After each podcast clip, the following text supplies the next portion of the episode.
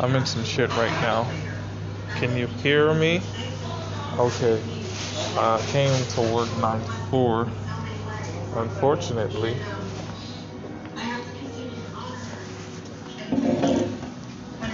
there's nothing to do. This is when I start to realize, oh my god, this is when you start to realize about your addiction. Um,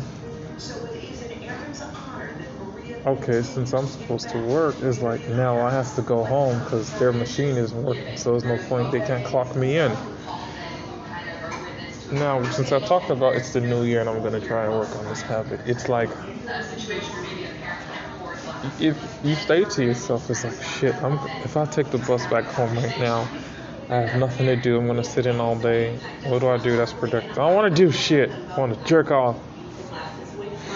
And you can't do that. So now I'm like, what other thing can I do? Oh, wait, can I go today? Can I work today? Wait.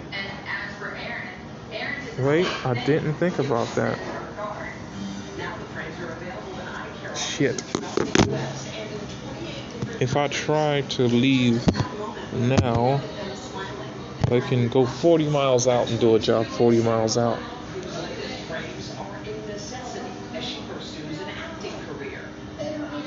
I literally have to find an excuse to just stay away from myself and keep busy. Isn't that crazy? So, I have to go back home. I need more jackets. There's a oh, there's a job I can do. Below it's like 30 degree weather. Yes. Rich niggas still eating catfish. The bitch really bad catfish. And this is what I'll do, guys. Because he told me it ain't Christ like.